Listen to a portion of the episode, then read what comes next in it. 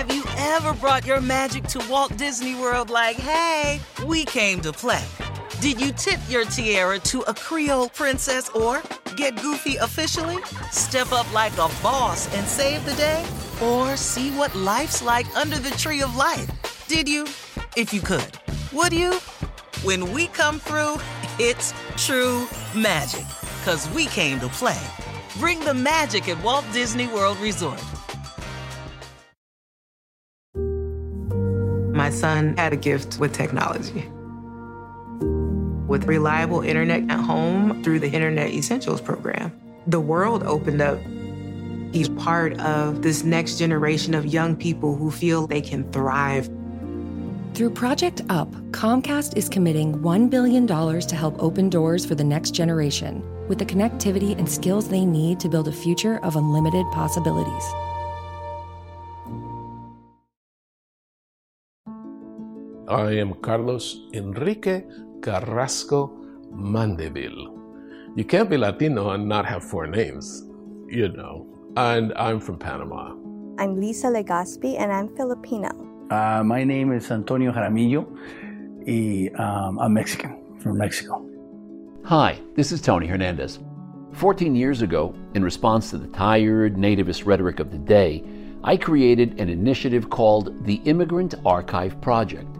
Our mission was simple to record, archive, and share the personal stories of immigrants and their families in order to set the record straight and teach us all to understand the immigrant and their vital contributions to American society.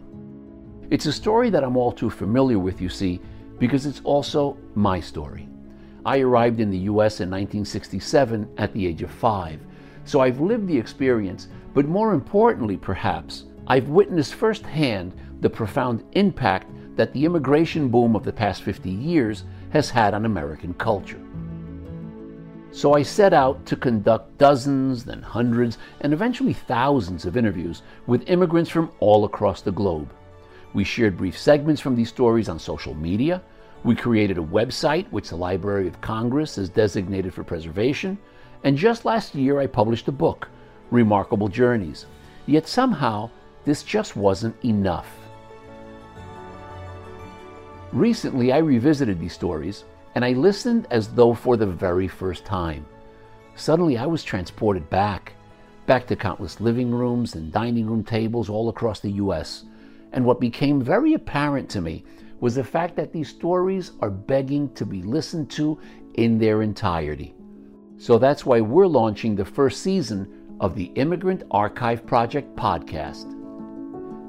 Over the next 10 weeks, we'll hear from 10 amazing people.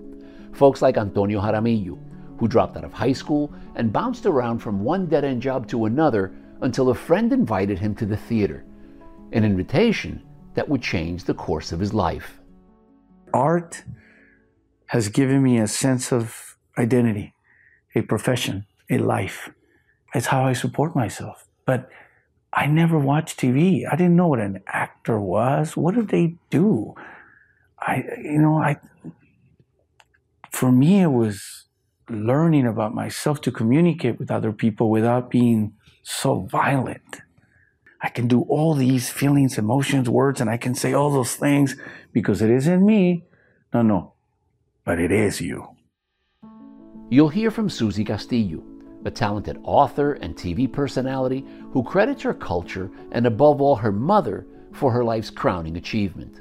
I became the woman that I was and had become only the third Latina to win Miss USA because of my mother, because of the way she raised me, and because of the what she taught me about loyalty and about family and about being who you want to be truly. Not because not trying to fit in you know and, and trying to fit a mold but just being the greatest version of yourself that you could be. And that's why i won that pageant. Plain and simple. And i'll share a deeply personal conversation with edward james olmos the critically acclaimed actor and director who has championed latino causes for most of his adult life yeah, I think that uh, you know the immigrant story is one of total triumph. It doesn't mean that they always succeed, but uh, they do definitely come here to work. And it's a hard road because whenever you leave your comfort zone and you leave your language and you come to a place you don't know anything or anybody, it's a really difficult journey.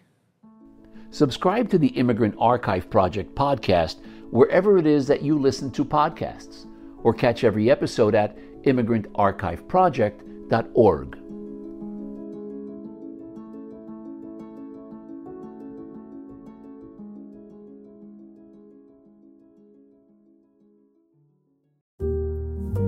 My son had a gift with technology.